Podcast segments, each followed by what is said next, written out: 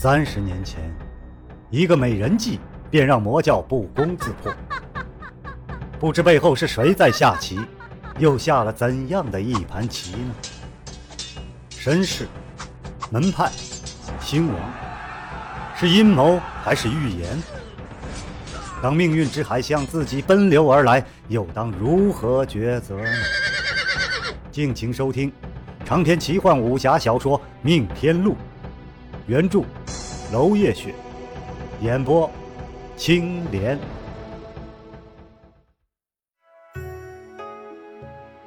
第三十八章赠剑。且慢！一声断喝，只见木子爷大踏步直面了过来，紫电闪月，杀气逼人。天月剑直指林军，冷冷道：“你究竟是什么人？在魔教身份比他们三人还高，假充好人带走至中剑，背后又是何居心？”林军略一迟疑，正色相对。穆圣使，我的身份是长生教的圣尊者，在他们三人之上，但是只是闲职而已，并无实权。得到这个身份的原因是，我自幼被当作训教者来抚养，这也就是为何绿芜说我命不久矣的原因。顿了一顿，他回望柳自和。我既是长生教中人，又非长生教中人。除了命是长生教的，其他我想做什么都可以。因为注定是要殉教而死的人，只要不犯到圣教六忌，教中之人对我都是放任自流的态度。我取至中剑。为的也是师门重托，这样解释，穆圣使可以理解吗？木子爷嘴角扬起莫名的邪笑，阴冷冷的：“我等今日强行留下林公子，众人是不是也得救了呢？林公子身份颇高，实在是很好的人质啊。”林君毫不在乎，安然的说道。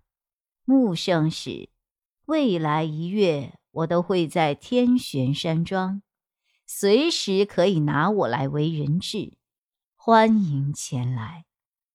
至于此刻，我保证你不能如愿。群豪不禁心中忐忑，身边的亲友多有中毒之人，禁不住各自哀求的目光投向了木子爷。黄老大也是一脸苦涩。大嗓门也雄不起来了，喃喃道：“穆少主。”只听得一声拍掌，萧建成已经施施然的走到了林军跟前，左掌一伸，舔言道：“哎，我中了谢兰环的迷药。”林军上下打量了萧建成一番，目露笑意：“哈哈，他这迷药似乎只对登徒子有用。哎。”解药你是给还是是不给啊？哎，这种下三滥的招数都能中，别说我认识你。他掏出了一小盘还香，说道：“燃香半可，便解。”嘿，别一脸苦相，待会儿你求人救命的时候就知道我的好处了。嘿嘿嘿。萧建成一把夺走，大摇大摆而去，在谢兰环跟前点了盘香。他们二人像相熟甚久一般，言笑轻松。木子爷却是一脸铁青。他心里明白，萧建成的举动是在天下人面前承认林军是他的朋友，想要联合萧柳二族强杀魔教的计划，只怕是泡影了。木子爷恨恨的：“萧公子，按照你的意思，今日是要放过魔教之人？”换得众人平安喽！萧建成耸了耸肩，哼，不然呢？你以为魔教就到了这些人？萧建成的声音并不大，甚至连周围的人也未必能听清楚，但是在木子爷耳中却不亚于雷霆，在他的脑中久久回响，把他拉回了师弟岳贤死亡的那一幕，让他心绪摇曳，如陷深窝，良久也挣扎不出来。他记得师弟临走之前曾经说过，林军这人不简单，他身后可能还有人。然而他让师弟去了，师弟就真的去了。木子爷掌中的剑微微晃动，他怀疑的看着萧剑尘。萧剑尘的武功真比他高吗？为什么他一点都感觉不到？还有魔教的其他高手在旁。萧剑尘叹了口气，有意无意的，他的目光落到了林军背后琴匣的那一束垂着的装饰流苏上。木子爷环顾一地伤亡，突然明白这里的人性命都是看自己怎么处理了。他随着萧剑尘的目光望向林军。只知他从从容容，甚至可以说是冷静，不，有种傲然出世的感觉，仿佛这间的人的性命都握在他的手上一般。萧剑琛传音入密道：“世间之事，看破不点破，点破则缘分早尽。”木子爷望着萧剑尘，内心一声惨笑，深深的吸了一口气，定了定神。各位英雄。上天有好生之德，盛才峰以仁义为先。虽然柳庄已有定论，为伤者计，暂且议和。明君，你留下为诸位英雄疗伤。魔教其他三人暂且放过，来日再战。说到此处，他声音颤抖，目露无限恨意。显然，放他们走，他也是挣扎痛苦的。远远观望的黄衣少女，如同感受了木子爷的心绪一般，眼圈一红，泪水即将坠落，只恨自己武功低微，帮不到他任何忙。此言一出，全场如被电击。本在上座的武林奇宿见多识广，或者可以理解这句话发话的真正原因。车恒、王无行等普通的江湖人。亲友伤亡的，仍然想冲出报仇，只是被旁人拉住了。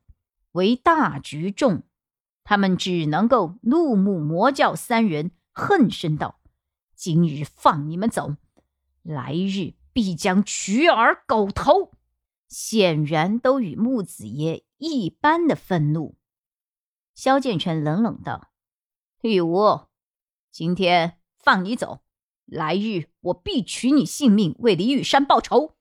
绿芜老祖嘿嘿冷笑，强冲胖子贬低别人。你说的那人，哼，守财奴一个，死的时候手上还捏着一片变形的金子，真是有趣，真是有趣。不过这样也好，他的棺材钱算是他自己出了。萧剑尘想到自己交给李雨山的信物金碎，显然李雨山身亡之前还特地的毁了它。想到此，他每一根发丝都在发抖，强行忍住没有再说话。谢兰环冷冷地说：“走了，别再多话了。凭什么？我是输了，你不也败给那个小子？”萧剑尘浑身一震，停下了所有的动作，仿佛醍醐灌顶一样，心底大亮。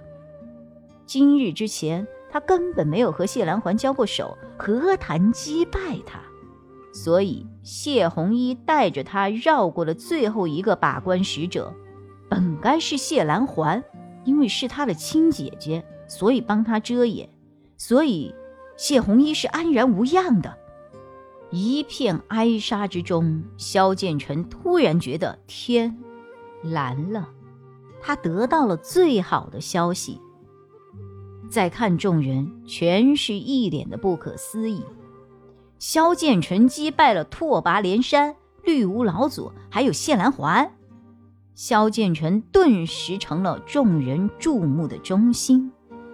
谢颖瑶鼻孔里冷哼一声，绿芜老祖。顿时晋升，谢颖瑶双臂一展，如夜宵一般，霎时间消失于众人眼底，就如同来世一般迅捷如鬼魅。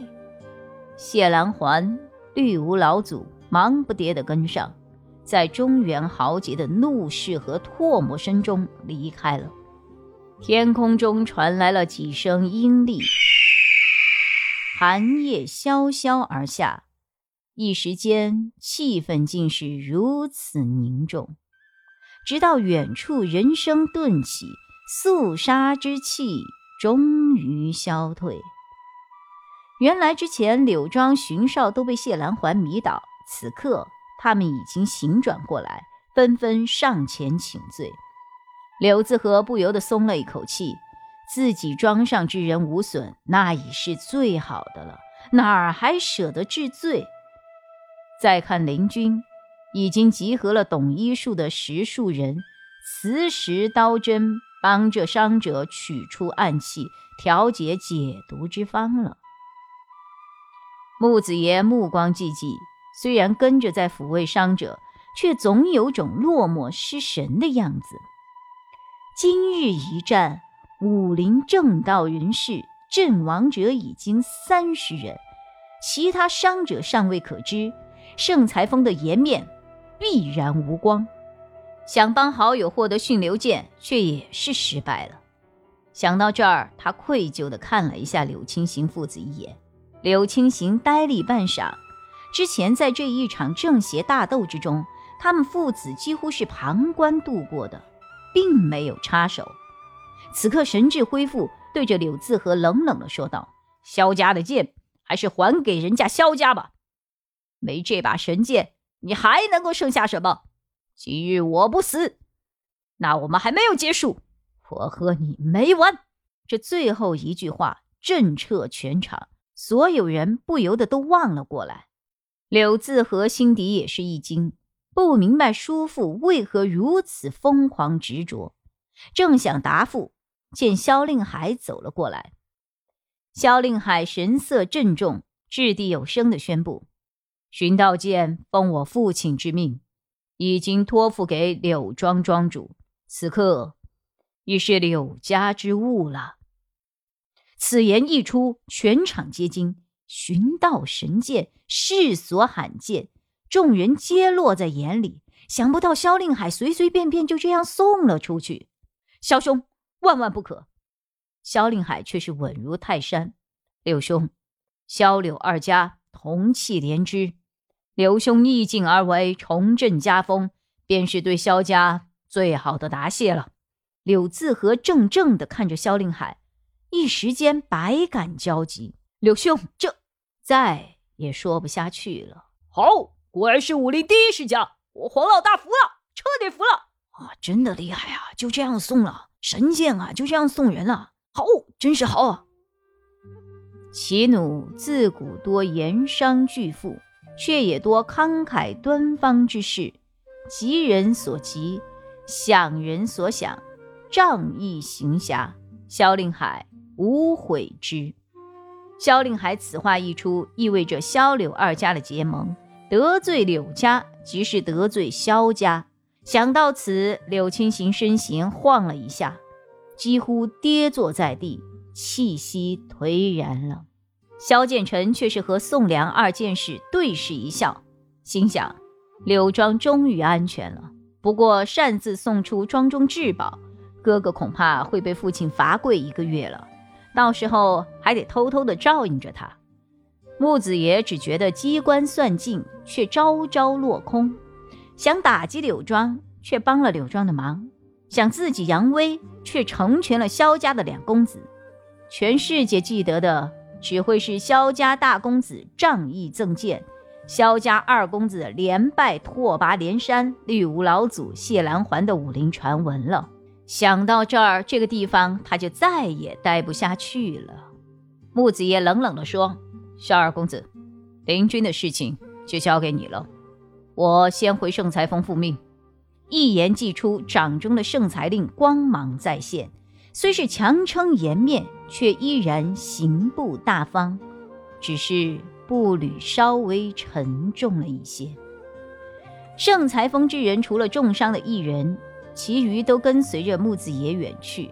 萧剑尘点了点头，好，一路目送。那位黄衣少女忙于救治伤患，见到木子爷离去，手一抖，银针就扎偏了半分。绿衣少女连忙敲了他一记，以示警醒。黄衣少女这才缓过神儿来，然而眼圈终究是红红的。长篇小说《命天录》今天就为您播送到这里了，明天同一时间，敬请继续收听。